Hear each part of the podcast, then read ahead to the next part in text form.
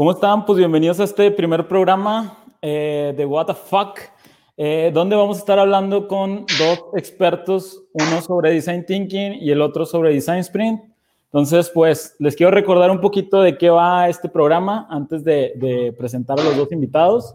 Y pues básicamente va, o la idea es que sea un podcast donde podemos estar aprendiendo junto conmigo de los expertos que vamos a estar trayendo, no vamos a invitar nunca a una persona, siempre van a ser dos expertos en los temas y vamos a estar aprendiendo de distintos puntos de vista, de acuerdo a la experiencia que tenga cada uno. Y pues nada, el día de hoy tocó Design Sprint contra Design Thinking.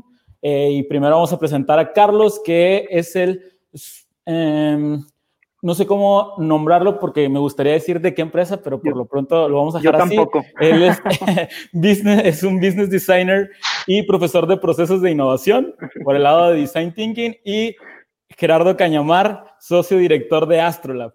¿Qué tal? ¿Cómo están amigos? ¿Qué onda? Muy, muy bien. Gracias por la invitación. Pues bueno, este, la idea es este, que, que podamos platicar un poco sobre los dos temas que ustedes dominan y los dos temas que ustedes han estado implementando en organizaciones grandes. Una de las ideas que, de por qué invitarlos es que ustedes han llevado estas dos prácticas, estos dos toolkits, eh, no sé cómo llamarlos, son metodologías, procesos, los voy a llamar como toolkits, eh, los han llevado, pero los han llevado en organizaciones grandes, o sea, no usaron Design Thinking para una aplicación pequeña, no usaron Design Sprint para sacar un pequeño proceso. Entonces, mucho de lo que quiero que vaya el programa es de esa experiencia que han tenido en implementarlo en organizaciones grandes, en implementarlo en procesos grandes, este, y va por ahí, es por eso que los invité. ¿Qué onda? ¿Cómo, cómo andan antes de, de iniciar con esto? A todo dar, ya listo. Yo la verdad es que yo nací listo para estas cosas. Es chingón. esa es la actitud. Eso es. Charlie, ¿tú qué onda? ¿Cómo andas, güey? ¿Cómo te ha ido con el COVID? Ah, con el COVID bastante bien, bastante, bastante bien. Digo, creo que, o sea, podríamos hacer como una diferencia de cómo me ha ido con el home office, que me ha ido muy bien, y luego cómo me ha ido con el COVID, que creo que también me ha ido bastante bien. sí, sí he convivido con un par de, de, casos y creo que me ha tocado la suerte, o no sé cómo llamarle, de, pues, de que aunque he convivido más o menos eh, de manera cercana con algunos casos, pues no, a mí no, eh, no, no me contagié o si me contagié, pues no, no tuve ningún síntoma. Entonces, en ambos casos, bastante bien, gracias a Dios. Qué chingón. Caña, pues yo te veo tan seguido, pero pues yo sé que has estado muy bien, sano y salvo, güey. Aquí, no pasa nada. Oye, bueno, vamos a iniciar. Es cosa de alimentación sana, algo de ejercicio y, listo. Nada, no es cierto. no, yo, creo que es como dice Carlos, es de mucho respeto y pues es de suerte también que, que haya salido asintomático, si es que fuiste asintomático y por lástima para los que no. Claro. Va, pues vamos a empezar con las preguntas que, que, sacamos del público y las preguntas que yo les hice sobre cómo definirían, en este caso primero Charlie, cómo definirías de, en, en una sola eh, frase qué es para ti el design thinking. Design thinking es una metodología que yo la considero que es dentro de las muchas herramientas que puede haber dentro de Human Centered Design, de cuando te centras en escuchar a, alguien y ayudarle a quitarle las barreras que tiene enfrente, ¿no? Entonces, Design Thinking es una metodología eh, muy, creo que la, la, el motivo por el que ha tenido tan buena aceptación es porque es muy, muy como extensa, puedes abarcar muchísimos procesos y áreas dentro de las compañías, pero al mismo tiempo también es muy flexible, entonces puedes ir y, venir, como subir y bajar desde la estrategia corporativa hasta el proceso más aparentemente eh, pequeño, como irrelevante, ¿no? Aparentemente, pero que esta flexibilidad es la que hace el proceso, yo creo que muy fácil de adoptar, o sea, que las compañías lo valoran porque no es una cosa que usas para ciertos momentos en, ciertas, eh, en ciertas áreas, ¿no? Sino que puede aplicar en cualquier área de la compañía y que puedes resolver muchísimos problemas muy complejos, además. No es que, me gustaría hacer también la distinción entre problemas complicados y problemas complejos, ¿no? Algo, algo complicado es una cosa que puedes, eh, que tal vez es difícil de entender, pero finalmente si lo desglosas en, en muchas partes pequeñas, por muy complicado que sea, pues puedes llegar a, a, darle un framework y más o menos entenderlo. Luego el complejo es mucho más difícil de dividir en partes pequeñas y es mucho más difícil de resolver, precisamente porque no hay una forma tan sencilla, es algo un poco, un poco desconocido y también es una, una eh, pues, una situación nueva que tal vez nadie ha resuelto todavía o, o, no de la mejor manera. Y entonces a esto le quiero llamar situaciones complejas. Design thinking se usa un poco más para situaciones complejas. O sea, cuando ya de plano lo estudiaste por todos lados, no sabes eh, por dónde, ¿no? E incluso no sabes cuál es el problema a veces, ¿no? Entonces, creo que Design Thinking es eso, es una metodología que te ayuda en cualquier compañía, en cualquier área de la compañía y que además te ayuda a resolver problemas complejos quitándole a ciertos usuarios las barreras que tienen enfrente. Va, muy bien. Caña, ¿cómo, cómo describirías en una frase ¿Qué es para ti Design Sprint? Es tal cual lo que dijo Charlie, nomás cambias Design Thinking por Design Sprint. Igualito. Gracias por... Sí, nomás cambian el Thinking por, Sprint. Muchas gracias por escuchar este podcast. No, de, alguna manera Nos vemos en el de broma, pero en serio, o sea, también es una, no sé si metodología o proceso, también es una palabra que, no sé, es el tipo de palabras que no me encanta, pero es un algo, llámale metodología proceso, que ayuda a resolver problemas complejos o probar ideas en tan solo cuatro o cinco días. Entonces es como que el, el, apellido más distintivo de este ejercicio, metodología, proceso, que es en tan solo cuatro o cinco días. Es resolver un problema complejo o probar una idea en este pequeño periodo de tiempo. Pero de nuevo, yo creería que también cae dentro del estuche de, herramientas que hay en el diseño centrado en el humano. en fin, me, encanta cómo lo fuiste explicando y contextualizando, Charlie, porque de alguna manera es una herramienta más. Y, duda, supongamos, eh, digo, los dos sé que, que, pues, como los dos dijeron, van a total resolver algo. ¿Cómo pudiéramos empezar, digo, ya que esto se llama versus, versus, este, entre una, un toolkit y otro, ¿Cómo pudiéramos decir, cómo podemos diferenciarlo y cuándo podemos decir, sabes qué, este es el momento correcto para usar un design sprint y este es el momento correcto para usar eh, eh, design, thinking? ¿Cómo, ¿Cómo sería ahí? O, mejor, mejor va la duda así. ¿Creen que son como, como uno contra otro o en cierto momento debe utilizar uno y en otro cierto momento otro? Qué buena pregunta. Yo no me atrevo a contestar. Es muy buena. ¿Por qué? Porque no soy un experto en design thinking. Entonces, yo creería que sí, definitivamente son competencia. Sí creería que una sustituye a la otra.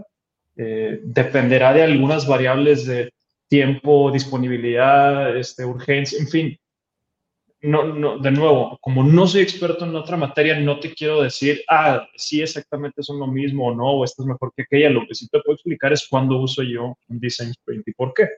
Pero bueno, antes de decírtelo, no sé si a lo mejor Charlie sí tiene la respuesta. No, yo coincido en que, vamos a ver, una de las cosas que, en las que son distintas es que a veces no tienes todo el tiempo del mundo para investigar un problema.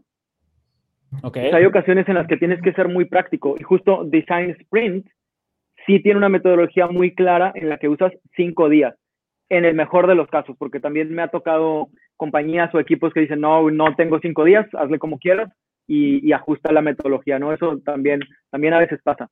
Pero eh, como, como lo recomiendan los autores, bueno, como se publicó al menos por los autores, tiene cinco días.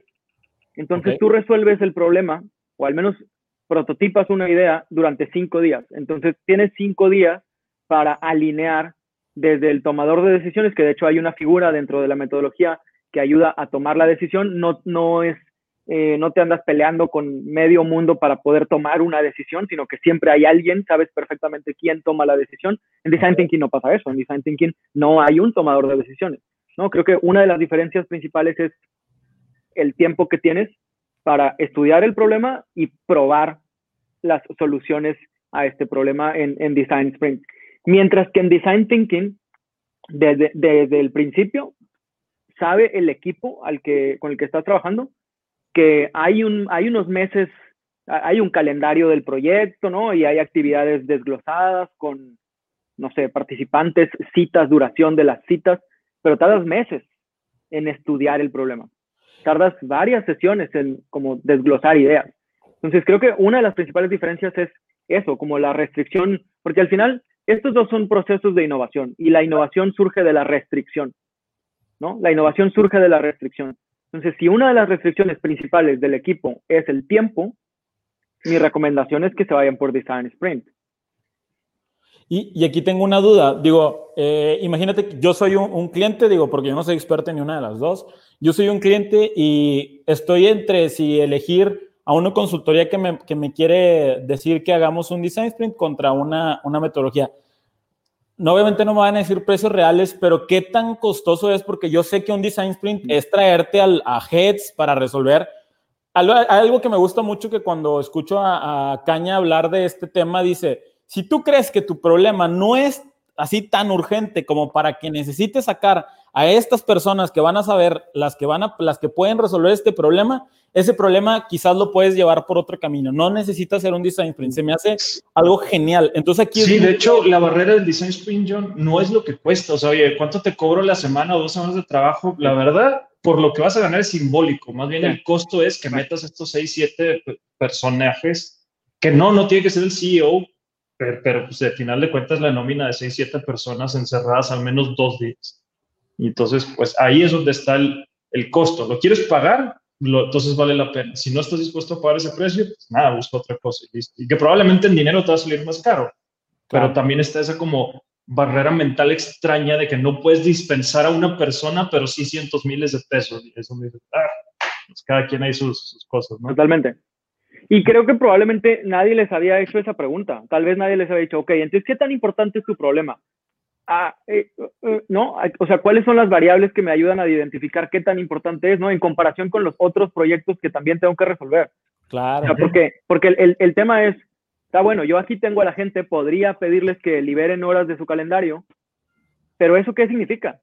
Eso significa que van a desatender otros proyectos de los decenas o cientos de proyectos que hay, ¿no? Y, y significa también a lo mejor un poquito ir como en contra de la cultura de, pues yo tengo unas citas agendadas, ¿no? Y tengo un calendario, una, como hay como un código de honor, ¿no? De quién me separó primero las citas, etcétera. Eso, eh, yo estoy con caña, o sea, el, el hecho de que puedas plantear la pregunta, creo que es ya también algo de avance porque tal vez nunca les habían planteado a ver, ¿qué, ajá, ¿qué tan importante es tu problema? ¿Te puedes salir una semana para resolver este problema? Ah, vamos a plantear, porque tenemos un chorro de problemas. Entonces, ¿cuáles son los más importantes a resolver y bajo qué criterios, cómo defines importante? Oye, y, allí tengo una duda, supongamos, em, ¿cómo, ¿cómo, yo, supongamos, volvemos, eh, voy a hacer yo fingir que yo soy un cliente y, los dos como que me van a vender si, si vendemos una u otra, pero Supongamos, ¿qué caso? Digo, lo, voy a simular, ¿no? Digo, la idea es que la gente que, que conozca, eh, eh, sepa un poquito más sobre estos temas. Eh, ¿qué, caso de éxito, o sea, no, a lo mejor no personal así, pero un mega caso de éxito que hayan utilizado, no sé, esta aplicación o este proceso lo hicieron bajo este modelo? Digo, porque a lo mejor puede haber aquí gente de, no sé, de innovación, de RH, de cualquier tema, y a lo mejor esta metodología sirvió para crear una app o sirvió para esto. ¿Qué ejemplo nos podrían poner ustedes de, alguna empresa que lo haya utilizado o que lo utilice? Sé que una viene de IDEO y la otra viene de Google, pero eh, posiblemente lo hicieron algo muy interno y no sabemos mucho. Pero ¿hay algún ejemplo así en concreto de que diga, ¿sabes qué? Usaron Design Thinking para tal aplicación o para tal proceso. ¿Tienen algún ejemplo de estos? Más caña. Ah, sí, entonces, los de libro de texto, ahí están. No, prefiero no platicarte eso, pero o sea, bueno, algo sorprendente, muchos de los que nos estén oyendo nos van a escuchar, probablemente conozcan Slack. Entonces, la campaña con la que Slack salió al mercado, es decir, para explicar qué era Slack, se decidió con un design sprint. Pero bueno, sobre eso y otros casos así como más de renombre los pueden leer en el libro o escuchar en algún podcast. Casos personales, yo he utilizado esta herramienta para ayudar a reestructurar procesos grandes y complejos, como dijo Charlie al principio, complejo es la palabra clave, en organizaciones top 500 acá en México. digo, no, no quiero ser muy específico, específico por temas de confidencialidad, pero me tocó trabajar con una empresa que tiene un proceso de aprobación, es una empresa muy, muy regulada, muy parecida a la banca, entonces no es banca, pero es, es estrictamente regulada y cada cosa que haces tiene que ir así como entre alfileres y no, vayas a destruir nada. Y entonces, para que cada producto, por decirlo de alguna manera, salga probado, tiene que pasar por nueve departamentos, nueve departamentos con intereses distintos y a veces contrapuestos con los de su departamento compañero. Entonces, les toma alrededor de nueve meses o les tomaba alrededor de nueve meses llegar del punto A al punto B, es decir, sacar un X producto al mercado. Entonces, hace como que nueve meses pues, ya se te acabó el show, o sea, ya, lo que querías sacar ya no es relevante, ¿no? Entonces, y ni siquiera sabes si vas por buen camino o no, en nueve meses, o sea, de análisis y análisis y análisis. Bueno, y deja tú, ojalá fuera análisis, es pura burocracia y estarse peleando y no me gusta y cuidándote, porque de nuevo, son industrias muy, muy reguladas. Un buen ejemplo es para quien trabaja en banca sabrá lo que estoy diciendo. O sea, no puedes sacar un producto financiero a la ligera sin tomar en cuenta pues, todas las regulaciones y protección de datos. En fin, entonces, ¿qué hicimos con estos cuates? Nos encerramos, de hecho, ha sido uno de los design sprints más retadores porque excedíamos el número de personas recomendadas, pero pues estás hablando de nueve áreas dentro de la organización, pues ya entras son nueve personas, pero o siempre alguien más te quiere acompañar. Entonces, estamos hablando de un design sprint de 18 personas, un caos total, pero en jornadas largas, o logramos que fuera de cinco días, perdón, de cuatro días, pero días largos, no de libro de texto, esos de, de, jornada gringa de cinco horas con barras de granola, fueron jornadas latinoamericanas de nueve, diez días encerrados este, con agua y un durazno. Y lo que logramos, John, fue prototipar algo, una solución que le permitiera a la organización reducir ese tiempo de lanzamiento de nueve a un mes. Y entonces ya estás hablando de una ventaja fenomenal. ¿Qué te costó? Los honorarios que le pagaste a Astrolab y tener a 18 personas encerradas solo tres días. Ni siquiera los necesitamos todo el tiempo, solo fueron tres días. Tres días largos y cansados, pero entonces más o menos así se ve un caso de éxito de un design sprint. Ok. Charlie, digo, creo que también te va a tocar algo interesante sin decir nombres, por favor. sin decir nombres. No, fíjate que hay un, hay un caso bastante público, Regio. Hay un caso bastante, bastante público y lo, creo que lo puedo contar porque además ellos mismos lo cuentan. El caso de las sucursales de Banregio, al cual no venía nada preparado. Estamos cobrando, Banregio, es nuestro primer este, live y ya empezamos a cobrar, nada, no se crean. Ya empezamos a cobrar, Banregio. No, para todos los amigos de Banregio, es que el caso de Banregio ha sido bastante llamativo, al menos aquí en Monterrey, ¿no? Y, y lo cuento porque más o menos me tocó vivirlo relativamente cerca. En, en 2000, 15 trabajamos en un proyecto para estudiar cómo es que eran la, relación entre Banregio y algunos de los empleados que tenían. Entonces, long story short, muchos años después, pues viene el, el rediseño de las sucursales de Banregio, que creo que es una cosa bastante llamativa en la ciudad, ¿no? El rebranding, eso, en eso yo no participé, pero justo parte de esta, la nueva, eh, cambiaron de color, ¿no? De la, el corporativo color como un bicolor vino, ¿no? Muy, muy, eh, como varias compañías usaban este color en el siglo pasado y se cambian a este otro color que es mucho más llamativo, que eh, apela a la identidad también de muchos más eh, perfiles un poco más jóvenes. De, estas, de, este, de esta investigación de, con, usando Design Thinking en todo el camino, surge también la aplicación esta de Hey Banco, ¿no? Ahí también, cuando, yo estuve un año colaborando con ellos en el laboratorio de innovación, y parte de lo que hacíamos era investigar cuáles eran las expectativas que tenían los jóvenes hasta prepa más o menos, digamos, digamos hacia abajo, para relacionarse con un banco, que los bancos solían, al menos hace cinco años, pues solían ser bastante eh, burocráticos y con unos tiempos a veces eh, secretos, ¿no? Como en cuánto tiempo me va a tardar en saber si me van a dar una tarjeta de débito. Pues ahí ven en dos semanas a ver si, a ver si ya tenemos una respuesta, ¿no? EI surge de eso. EI Banco surge de escuchar a los usuarios, saber cuáles eran las barreras, saber cuáles eran los contextos bajo los cuales o en los cuales querían empezar la relación con un banco. Y pues diseñamos esta, o bueno, poco a poco fue surgiendo esta idea de ¿por qué no descargas una aplicación que ya sea tu cuenta de banco? Y ahí está Hey Banco, ¿no? Esto ha sido poco a poco, como de, nuevo, a lo largo de muchos años, pero siempre de la mano de esta idea eh, de, poner a la persona en el centro y luego la compañía irse adaptando a lo que necesita tu segmento de cliente, ¿no? Creo que es un caso bastante em, llamativo porque ha sido muy completo, o sea, no fue nada más como una aplicación o pon las sucursales más bonitas, también hubo puestos nuevos, ¿no? Tú vas a Banregio y ves que hay eh, gente que te ayuda ahí como con cómo usar tu celular o cómo cuál es la mejor tarjeta que te conviene, etcétera. Incluso el rediseño mismo de las tarjetas, eso, eso también está padre. Sí, que, que hay un, eh, antes pues había unas tarjetas como bastante, digo, bastante normales, por usar una palabra, pero el mismo rediseño tan igual, tan llamativo, ¿no? De poner las tarjetas coloridas, que tú las selecciones. ¿Se que ya lo habían hecho otros bancos. ah, voy a poner aquí mi código. Lo puedo poner en la parte de atrás.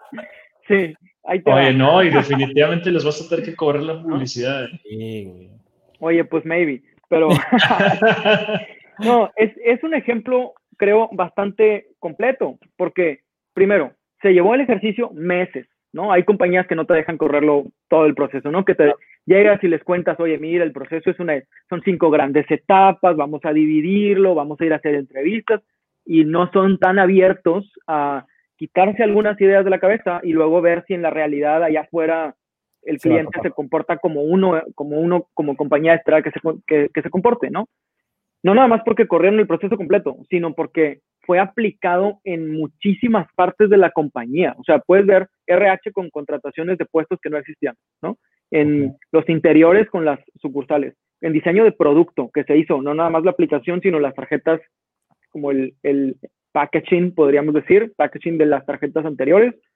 Eh, pues, just to name a few, pero es, es, eso, compañías que sí le pueden apostar a ir y, y ver qué hay allá afuera, toparte con la realidad más que ir a autoconfirmar las ideas que tú quieres que se vuelvan realidad, sino ir y, y tratar de empatar tus expectativas con las expectativas que tiene la gente que quiere establecer una relación con, con un servicio bancario, por decirlo ¿no? de alguna forma. Oye, y, y, hay una duda, supongamos, digo, hemos platicado ya un, caso de éxito de los dos, de, de, con grandes empresas, yo creo que eso es de lo, de lo mucho que yo quería platicar, de que no se hicieron con una startup, no se hizo con, un pequeña, con una pequeña parte de la organización, sino los dos procesos ustedes los corrieron en organizaciones grandes, donde tardó tiempo, donde redujeron tiempos, o sea, sí fue un proceso grande para una empresa grande y no es como que, bueno, lo traje a la consultora de 20 personas o donde solamente tenemos 100.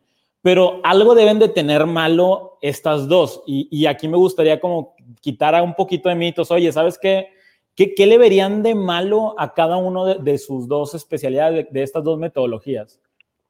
Cañas, ¿qué nos puede decir de malo para un design sprint? O sea, el tema económico, ¿qué más podría ser? Porque aparte sacas este, a las personas. No, este, sí, lo aparte de sacarlo a las personas, pero usar la palabra correcta, pero se da una juxtaposición muy, muy chistosa porque, por un lado, te dicen, oye, no me puedo salir tanto tiempo del trabajo.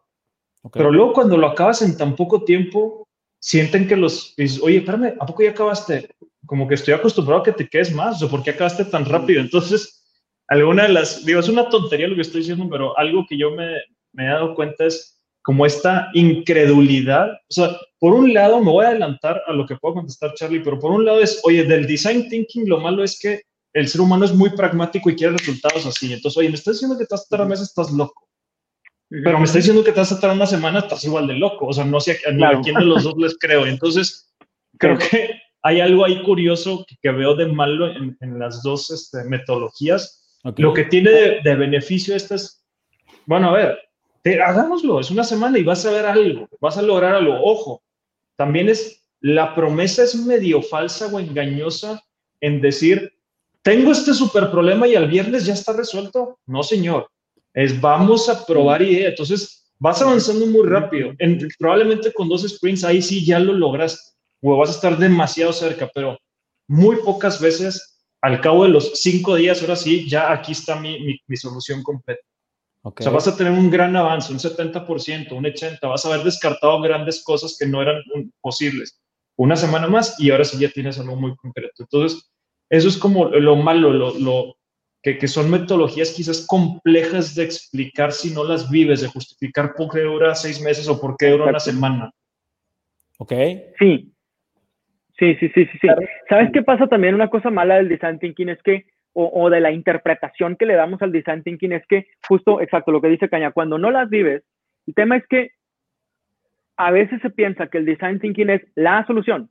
O sea, como ya usamos design thinking, ya, ah, pues listo, tengo un chorro de ideas, ¿no? listo, no tengo nada más que hacer, ¿no? Porque pues ya tengo todas las ideas y ya estudié muy bien el problema, ¿qué me falta?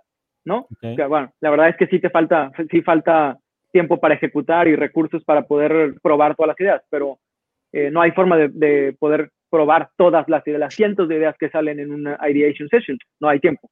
Pero creo que un poco como consecuencia de que venimos arrastrando la, mentalidad de la eficacia primero, ¿no? Y, estos dos métodos son de exploración, no son de eficacia, y son cosas peleadas. O sea, son, eh, si, alguien te, dice que las prioridades de su compañía son la eficiencia y la innovación, sí, ajá, eh, claro, por supuesto. No se puede.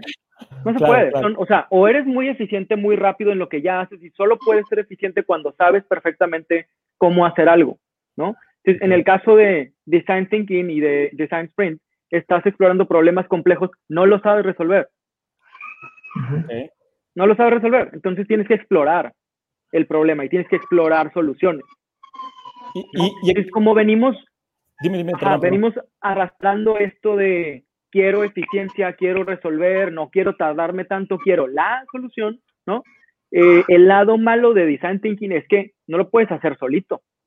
Tienes que complementarlo a lo largo del camino con muchas otras herramientas. Y aquí, aquí es donde entra lo que dice Caña, de para alguien que no lo ha vivido, para alguien que a veces el que tiene que autorizar nunca lo ha vivido, ni lo va a vivir, no va a ir a hacer entrevistas contigo, no va a estar a veces en las sesiones de ideación, ¿no? Entonces, pasa que se malinterpreta pensando que design thinking pues abarca desde la estrategia hasta el market fit. ¿no? Cuando si aplico design thinking, yo ya sé que está, entra perfecto en lo que la compañía está buscando y ya sé también que hay un mercado para esto. No, no, hay muchas otras más herramientas que tienes que usar para saber cómo hace Strategy Fit, cómo es que esto, este problema de verdad va hacia donde la compañía quiere ir. Y luego hay muchas otras herramientas en el camino hasta que llegas a saber si hay mercado para eso o no, si el mercado pues, es lo suficientemente representativo, ¿no? Resolver este problema me va a dejar beneficio para la compañía o bueno, es un problema que tal vez no vale la pena resolver ahorita, habrá que priorizar de todos los problemas que tienen las compañías grandes. Oye, ahorita digo, voy a, voy a salir. Ah, dime, dime, Caña, perdón. Sí, es verdad, es que escuchando a Charlie me acordé de otra cosa muy mala de las dos y lo tengo que decir. Y es que ya todos han hecho design thinking o lo saben hacer también, ah, ¿no?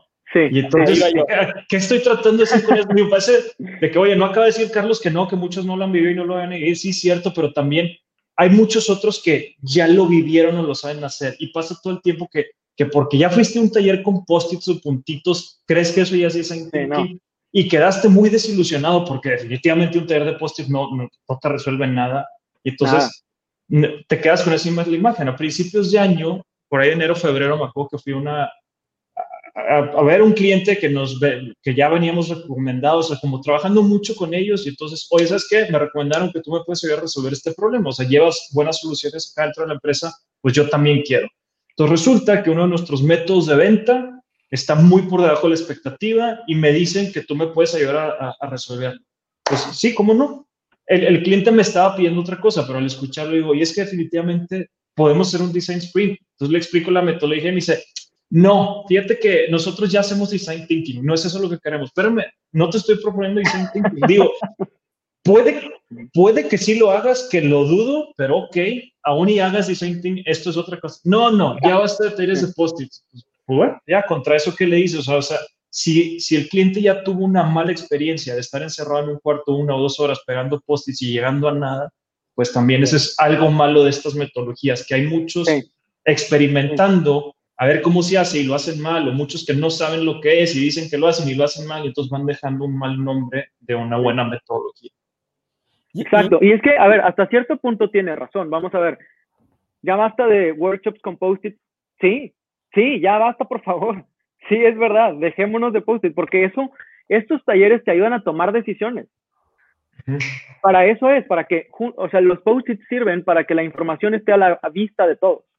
Y no en un Excel, en una celda, ¿no? En la compu de una persona. Correctísimo. Eh, o sea, que no lo pueden ver todos. No lo pueden ver todos. Entonces, en cambio, con, los, con la fiesta de post-its, ayudan a que todo el mundo esté centrado en la pared viendo la misma información y juntos puedan tomar decisiones. Si el taller no te sirvió para tomar decisiones y no avanzaste, pues que estuvo mal ejecutado. Exacto. Esto, es, esto es, es un ejercicio, por eso se llama design thinking, porque estás pensando como diseñador, vamos a diseñar la solución y la diseña, el diseño incluye varias áreas. Entonces, a ver, vamos a ponernos de acuerdo con la, a la antigua, ¿no? con los métodos del 2010 para atrás. Ajá, ánimo, donde las cosas cambiaban cada 20 años, ¿no? 10 años. En cambio, estas metodologías van surgiendo porque las cosas cambian tan rápido que hay que tomar decisiones más rápido. Entonces, bueno, hasta cierto punto, pues sí, listo, basta de la fiesta de post Eso también es una cosa mala de, las dos. Y ahí, tengo una duda, supongamos, ahorita mencionaste el tema de que eh, estabas en un área de innovación, ¿no? ¿Qué, piensan ustedes? Digo, pues ya que estas dos metodologías van sobre ese, ese, ¿qué piensan ustedes sobre esas áreas como tal? O sea, desde mi perspectiva, se me hace muy difícil que haya un área de innovación cuando la innovación debería de pegarle a todo el proceso, pero, ah, bueno, no durante todo el proceso, sino a toda la organización y no ser como un área. O sea, pareciera que al ser un área pareciera que es vertical y esto debería ser, eh, pues, transversal para poder realmente permear una innovación en cualquier empresa que tú me digas, pero te vas topando que, como decían hace un momento, el tema de que sea eficaz en algunas partes cuando es eh, un tema de manufactura, cuando es eficaz en un tema de logística, ¿qué pasa ahí? O sea, ¿cómo, cómo ustedes nos recomendarían que pudiéramos estar implementando este tipo de, toolkits, de metodologías para esas áreas? O sea, ¿cómo, cuando yo, un, un líder de manufactura, de operación, puedo decir, ¿sabes qué? Yo sé que a lo mejor no lo hago de la mejor manera, pero es eficaz. Pero me quiero aventar algo bien cabrón, así como lo hicieron con Manregio, de que, ¿sabes qué? Quiero romper lo que hice, déjame contrato una buena agencia, déjame, me pongo a pensar y déjame pongo a hacer design sprint. ¿Cómo ustedes piensan que sería ese paso para esos líderes que digan, va, pues me la rifo, yo sé que tengo que seguir siendo eficaz, pero voy a tener que dividir esta pequeña célula para poder hacer las cosas de una manera con innovación? ¿Qué nos recomendarían para esas, para esas partes? Es muy, muy buena pregunta. Y justo, no es una pregunta que no, que se haya hecho antes, justamente, ¿no? Eh, ¿Por qué tener un área especializada o por qué como encajonar y dirigir la innovación, como poner, poner responsables de esto, ¿no? ¿Por qué? ¿Cuál, ¿Cuál es la necesidad? O sea, ¿qué va a pasar si así como hay un área de marketing y hay un área de operaciones y hay un área comercial o administrativa, ¿por qué tener un área dedicada a, la innovación? ¿Por qué? Bueno, hay dos respuestas. La primera es que típicamente las otras áreas se dedican justo a la eficiencia, porque son áreas que existen desde hace décadas. Entonces, lo que ya haces, tu chamba es hacerlo mejor, ¿no? las operaciones, pues hacerlas más rápido, hacerlas más baratas, ah, desplegar con menos, eh, con más calidad, ¿no? Lo mismo para la administración, lo mismo para el marketing, son cosas ya conocidas que te, exigen un pensamiento de hacer las cosas con, eficacia, hacerlas bien, hacerlas bien, hacerlo lo más rápido que se pueda, ¿no? Yo, yo estudié ingeniería industrial, entonces vengo como de ese mundo de hacer las cosas rápido, mejores y más baratas, ¿no? Eso es, a eso no dedican, ¿no? Luego, el tema con, la, con el área de innovación es que es lo opuesto. Estás explorando cosas, para lo cual los demás no tienen tiempo de explorar, porque tienes que dar resultados, porque tienes algo que ejecutar, ¿no? Estás, estás dándole resultados al negocio y eso no te espera. No puedes poner en pausa las operaciones o un pedacito de las operaciones para, para explorar el problema. O sea, no, no, hay, hay, de entrada son mentalidades distintas, ese es un motivo. Y el otro motivo es porque así como el resto de las áreas son gate, gatekeepers, ¿no? operaciones manda en operaciones y marketing y comercial y bla, bla, bla, cada una de las áreas de las compañías mandan donde tienen que mandar, pues así innovación también. Entonces, innovación es más como alguien que permite que las otras áreas exploren problemas, pero acompañados, ¿no? Con, con personas que están acostumbradas a explorar posibles soluciones y les van ayudando como operaciones te ayuda a ejecutar algún proceso nuevo que, se inventó. Como marketing te ayuda a mercadear algún producto nuevo, ¿no? el, el, hecho de ponerlos como responsables eh, los hace también gatekeepers, o sea, son quienes eh, eh. mantienen como esa... Charlie, pero duda, supongamos, pensando en eso, o sea, supongamos, yo me pongo a pensar en todos estos posts que ahora ya se pasaron a, LinkedIn y ahora todo es motivación en LinkedIn también como Facebook. Este, me pongo a pensar en antes, o sea, no sé, Airbnb le dio en su madre a, hotelería. Uber le dio en todos los taxis. Eh, pensando en Netflix y, Blockbuster, ¿no? Que también es un caso muy sonado.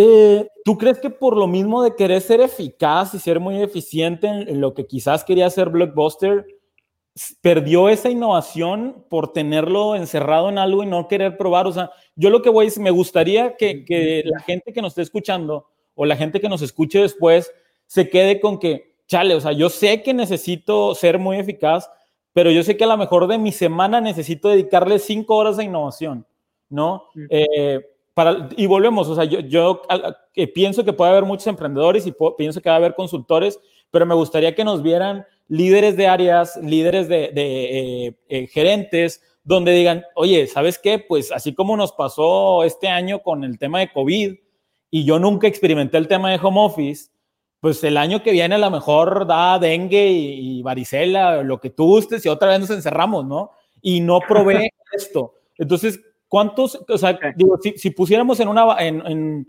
pensando en que todos trabajamos ocho horas y son 40 horas a la semana, ¿cuántas horas tú dedicarías o qué, qué recomendaríamos nosotros para decir, ¿sabes qué? Con cuatro horas que le, que le des esa innovación a la semana, pudiéramos estar a, futuro tener una innovación o tener un cambio o tener ese algo que nos puede faltar y, tengamos ese tipo de pruebas relativamente rápidas, ¿no? ¿Qué nos recomendarían ahí? Perdón si me salí de las preguntas iniciales, perdón.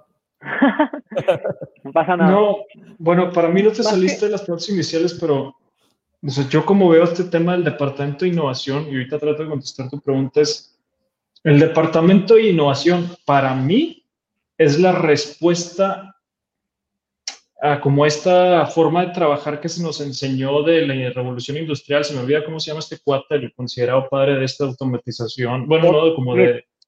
Adam Smith. ¿Quién, perdón? Smith. Ford. Smith. Ford, Smith. Pues alguno de, no, es, es el, el, maestro de Ford, se me, se me, va el nombre, pero es, es irrelevante, no importa eso. O sea, tener un área de innovación obedece a este modelo de trabajo al que estamos acostumbrados de los hilos, de la estructura, del control, del orden. Y entonces, para mí, eso hace que sí sea más lento o menos efectivo. ¿Cómo creo yo que tiene que ser la innovación en la organización, John? Debe ser un tema orgánico, que de alguna manera está sucediendo en todos lados. Yo un muy buen ejemplo de esto es Spotify. Entonces, me acuerdo por ahí del 2011, 12, de hecho hay artículos y videos muy buenos de esto, donde Spotify todavía era una empresita chiquita de 100 personas y dicen, oye, a ver, antes de que acabe el año ya le va a entrar esta onda Apple Music y Amazon y el que tú quieras, no sabemos qué nombres van a tener, pero de que le van a entrar, le van a entrar. O hacemos algo o morimos. Y entonces eso los obliga a ellos a empezar a descifrar su forma de trabajo muy particular, más de una vez tratada de copiar y no necesariamente les funciona porque cada empresa es un monstruo diferente, pero en donde cada se van como surgiendo problemáticas, no sé cómo decirlo, o sea, tú como empleado, como colaborador, ves una oportunidad, oye, ¿qué tal si hacemos esto? Y entonces, pues tienes a tu equipo de trabajo, o sea, se dividen en pequeñas células de trabajo de 7, 10 personas y resuelven una misión, un problema, y entonces ya sí el que sigue y el que sigue es un grupo de grupos que están todos conectados hacia una misión que es llegar a X lugar y cualquier cosa que se nos vaya ocurriendo para llegar a, ese lugar, pues la vamos implementando. Si es lo que nos lo está obstaculizando, alguien destruye esa barrera y, no trabajan tanto así como, ah, yo soy el área de innovación. Hay otra empresa muy, muy sonada eh, que, es Valve, que es un desarrollador de videojuegos, en el que desde que llegas, se supone, yo no he trabajado ahí, no me consta, pero ahí están los manuales en internet, que llegas y te dicen, oye, aquí hay dos cosas. Una, si conoces a alguien brillante como tú, invítalo a trabajar aquí. Y número dos, tu escritorio tiene ruedas, acércate al proyecto que más te llame la atención. Y entonces es un tema democrático es como una especie de crowdsourcing donde los proyectos más atractivos, los más innovadores y los más prometedores son los que van jalando los recursos de forma orgánica de la organización y entonces se va generando esa innovación.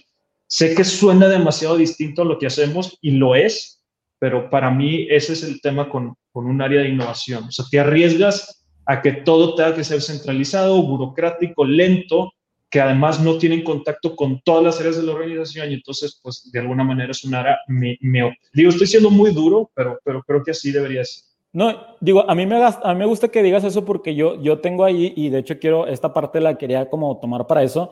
O sea, un ejemplo, eh, yo veo que meten Design Sprint para mis temas que son de Learning.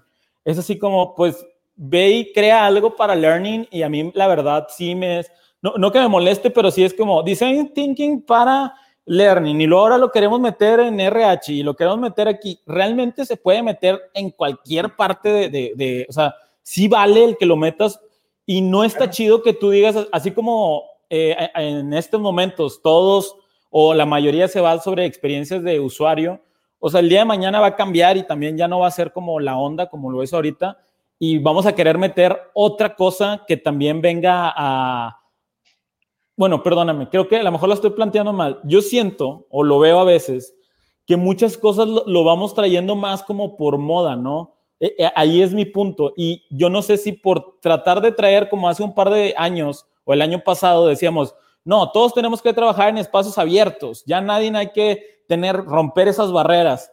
Ahorita que todo está centralizado en el usuario y que todo está centralizado, que estás en tu casa y tienes que hacer y crear mejores experiencias y pues estas dos metodologías vienen del diseño, pues seguramente por ahí puedes llegar de una manera más rápido o al menos tienes aunque sea una guía. ¿Qué, qué piensan ustedes de esto? O sea, ¿lo ven bien que, que, que traigamos o que se utilicen estas metodologías simplemente que las queramos meter y después como las choteemos, por así decía, o sea, por así decirlo? Porque después nos llegamos y nos topamos con eso de yo, yo ya no quiero post-its, pero pues lamentablemente la, la metodología va así. O sea, ¿qué piensan sobre eso? ¿Cómo, ¿Cómo pudiéramos tener ese equilibrio entre novedad y que realmente funcione? Eh, ¿Cómo sería ahí esa parte para ustedes?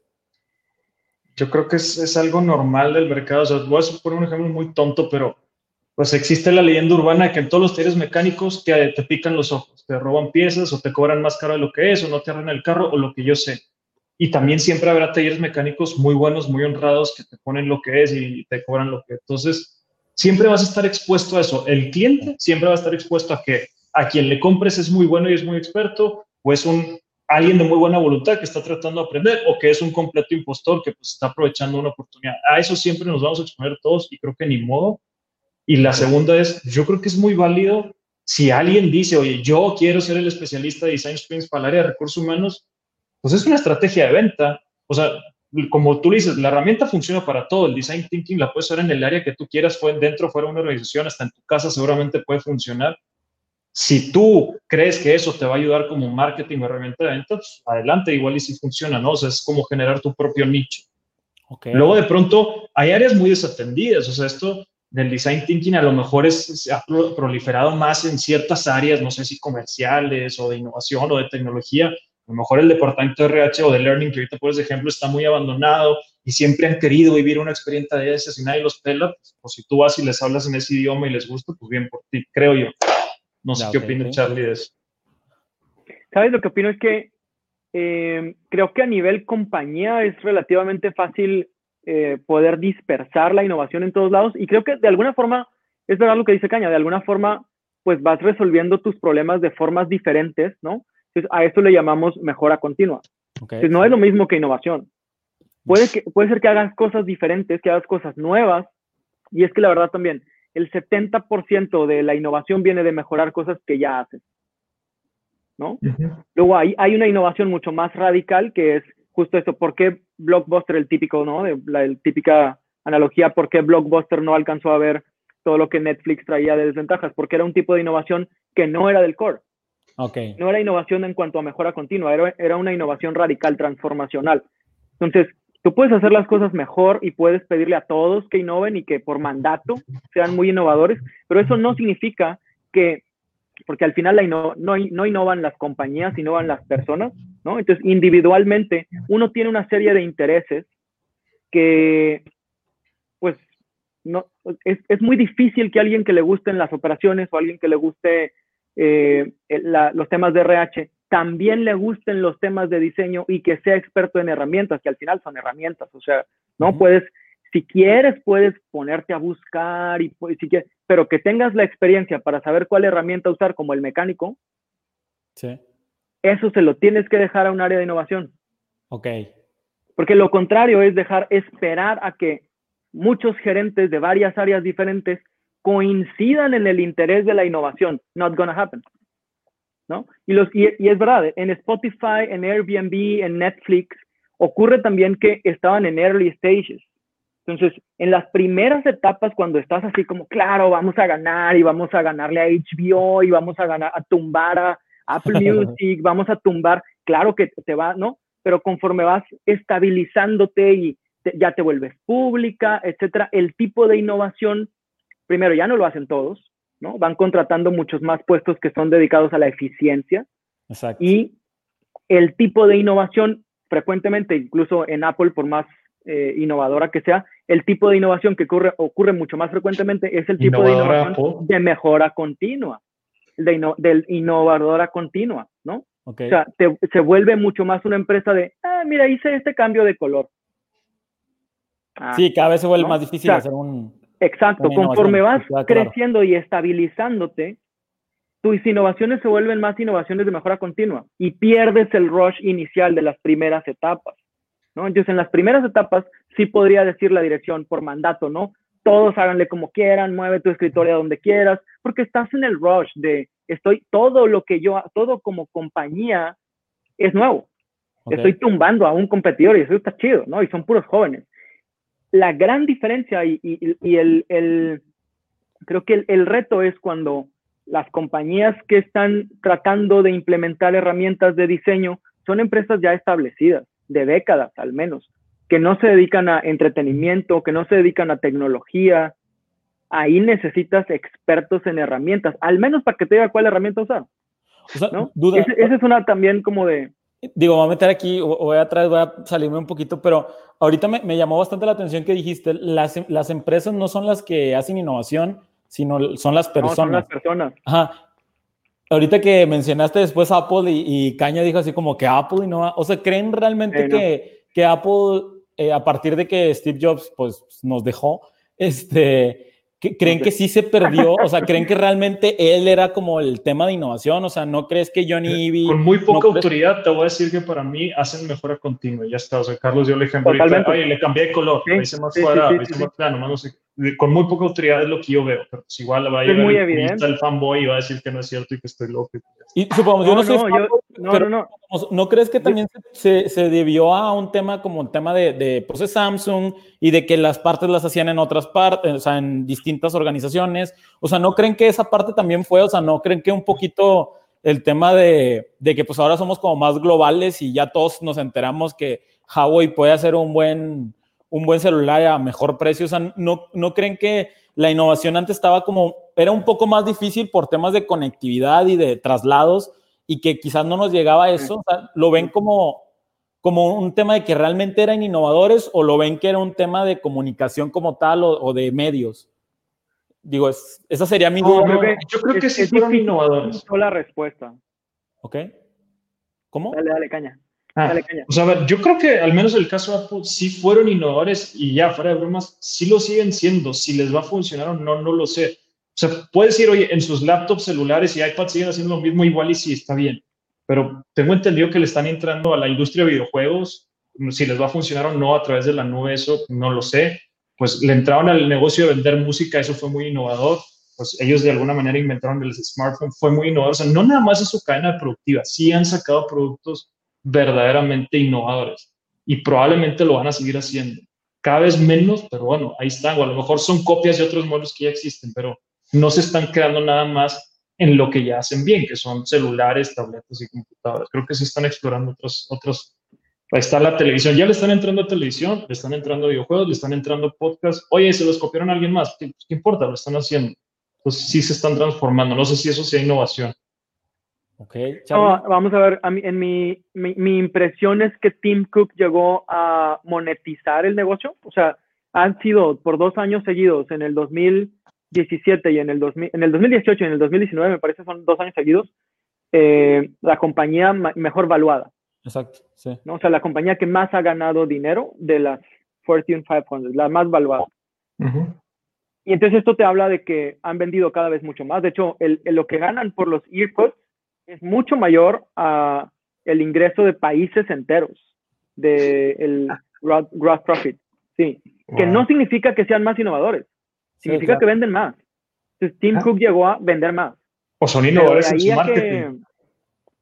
pues hay una mezcla ahí, no sé, es lo que decía de la respuesta no es tan sencilla. Sí me parece que es súper evidente que cuando estaba Steve Jobs, el, el eh, llevaban una, la, batuta como de ah, innovadores y con, con, menos duda. Los últimos años con Tim Cook creo que, creo que ha sido mucho más de eficiencia que de innovación. Bueno. no, no nos preguntaste, pero me dieron ganas de decir porque me acordé que siempre están peleados, pero yo creo que el innovador más grande de estos tiempos, según yo, es Elon Musk y me da mucha risa que según él acusa todo el tiempo a Jeff Bezos de que lo está copiando y me hace muy interesante ahí las, las peleas que tienen. Pues o sea, me imagino porque lo ha seguido en distintos negocios. obviamente. Sí, o sea, eh, ya que SpaceX empieza a funcionar, pues este cuate también saca su exploración espacial y le molesta. Entonces le incursiona en los vehículos eléctricos y también se lo empieza a copiar y se molesta. Entonces, estás simpáticos. Pero, ha sido, me parece que es un no hay, no hay nada nuevo bajo el sol. Siempre todo es una mezcla. Siempre todo es una mezcla. Todas las ideas surgen de otra mezcla de ideas. Everything is a remix. No hay nada original. Pero justo lo interesante es cómo mezclas las ideas. Si copias nada más así, copy-paste, que, o sea, ¿cuál es, cuál es el, mérito ahí? Y los rayos la mezcla de ideas está interesante. Y los rayos de sol lo, lo, recupera Elon Musk con su empresa de solar también. Entonces, este, no, la verdad sí, yo, yo lo veo como complejo porque creo que los dos son personas, no, sé si realmente no he visto, no he leído mucho de Besos y realmente es un cabrón muy innovador como tal, o si casi sus negocios se los va marcando como la gente que le compran, porque eso creo que cambia. O sea, puede ser que ya sea una exigencia de la cantidad de gente que tiene, pero eh, creo que sí, los dos han hecho cosas interesantes y, creo que pues se vienen cosas mucho más. Tenemos 10 minutos para cerrar. Les quiero preguntar, porque no me gustaría que la gente que se ha quedado durante todo el live, que sí han sido pues arriba de un, un, buen número, este, me gustaría que si nos pudieran recomendar cinco libros y cinco libros eh, de cada uno, o dos, tres libros, para que se puedan llevar y dos o tres personas que puedan seguir en sus redes sociales o en LinkedIn, para que puedan saber de estos dos temas, ¿no?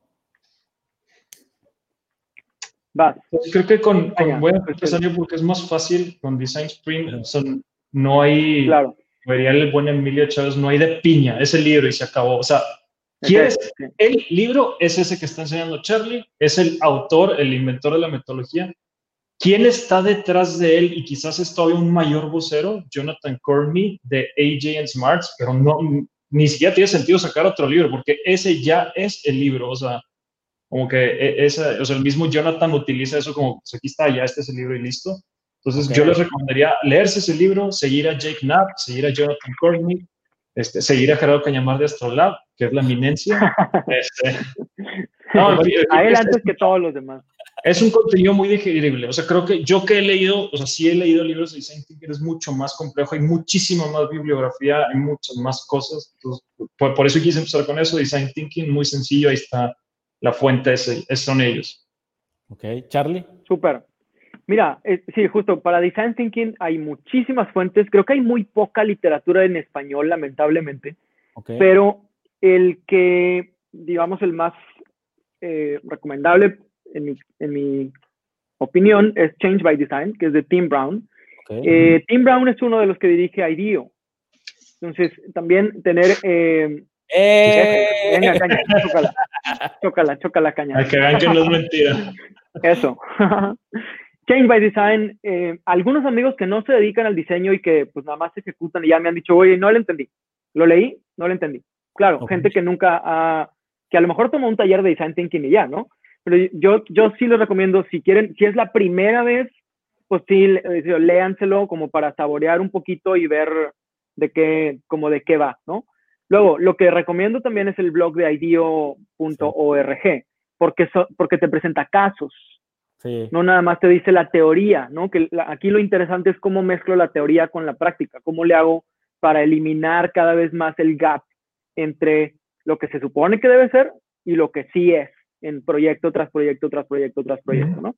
Entonces, esto, una buena forma creo que es eh, el blog de IDEO, ¿no? Seguir a Tim Brown, seguir a Tom Kelly, que son los dos que dirigen eh, IDEO, que es como de las principales. Claro, hay, hay muchas más, o sea, cualquiera que le pongas Design Thinking, pues está el Playbook, que creo que también es, es muy recomendable, el Design Thinking Playbook, para tener un poquito más de, em, pues, como, como de dónde rayar y dónde como explorar un poquito más y, y ya ser activo en el aprendizaje, no nada más consumir y ya. Y finalmente, luego también hay, una, hay uno interesante que el Harvard Business Review sacó, toda, ya ves las colecciones estas que tienen, tienen de marketing, management, innovación, etcétera, etcétera. Entonces hay uno que, que, es exclusivo de Design Thinking, es Harvard Business Review on Design Thinking.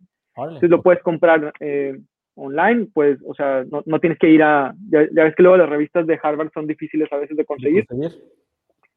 Sí, entonces, esa también, ¿no? Como compendios de, de Design Thinking en todo lo que ha dicho Harvard. Hay un tomo especial de octubre del 2015 que creo que fue a partir de ahí que se hizo mucho más popular en Latinoamérica porque, pues, IDEO ya lo había hecho durante muchos años. Pero desde octubre del 2015, eh, la revista, o sea, el tomo de Harvard Business Review fue exclusiva, o sea, todo el tomo fue de Design Thinking. Y creo que eso también le dio mucho más auge y, lo, pues empezó a ser más conocido, ¿no? Por, por los directores y gerentes, etc. Sí. Perfecto. Pues no sé si, si quieran, este, por favor, pasarnos sus redes sociales, donde los podemos estar eh, siguiendo a los dos, para ir cerrando el programa, para durar exactamente la hora y no pasarnos. ¿Dónde, dónde te podemos buscar, Charlie? Sí, yo estoy en Instagram como Carlos Leija. Ok, ¿y LinkedIn? Carlos Leija. Y en LinkedIn viene mi nombre completo, que, es Carlos Saldaña de Leija. Así es como vengo en LinkedIn, que es donde voy poniendo más cosas de como de diseño, innovación, etcétera. Perfecto. Caña. A mí en LinkedIn me pueden buscar eh, como Gerardo Cañamar y en Instagram como GL Canamar. Excelente. Y pues déjenme me avento un, digo, ya que Charlie se aventó el, el gol ahí con Manregio. El eh, próximamente vamos a abrir eh, Nomads Academy y los dos señores que están aquí conmigo van a tener su respectivo curso eh, próximamente en la plataforma. Es una plataforma que va a ser prácticamente como buscamos ser la plataforma número uno de habla hispana sobre temas del futuro del trabajo. Entonces, próximamente van a tener una serie de cursos con ellos y con más invitados que van a estar pasando por este podcast que espero dure bastante tiempo. Entonces, cualquier información que, tengan, nos pueden escribir a mí, a, Gerardo, a Charlie, sobre los temas. Vamos a sacar un precio especial de tempranero. Este, entonces, ahí, ahí les voy a estar pasando la información por si acaso les interesa estos temas y estos cursos. Muchachos, muchísimas gracias amigos por, por acompañarme en este primer programa. Espero que, que sean muchos más y espero volverlos a tener aquí pronto pues nada. Eso. Muchísimas gracias. por invitar. Gusto te Muchísimas gracias por la invitación. Un gustazo verlos. De nuevo. Nos estamos viendo. Muchas gracias a la gente que estuvo. La verdad, tuvimos buena gente para ser el primero. Llegamos a más de 20 en gente en vivo y tantos, entonces estuvo muy padre. Nos vemos. Muchas gracias. Gracias.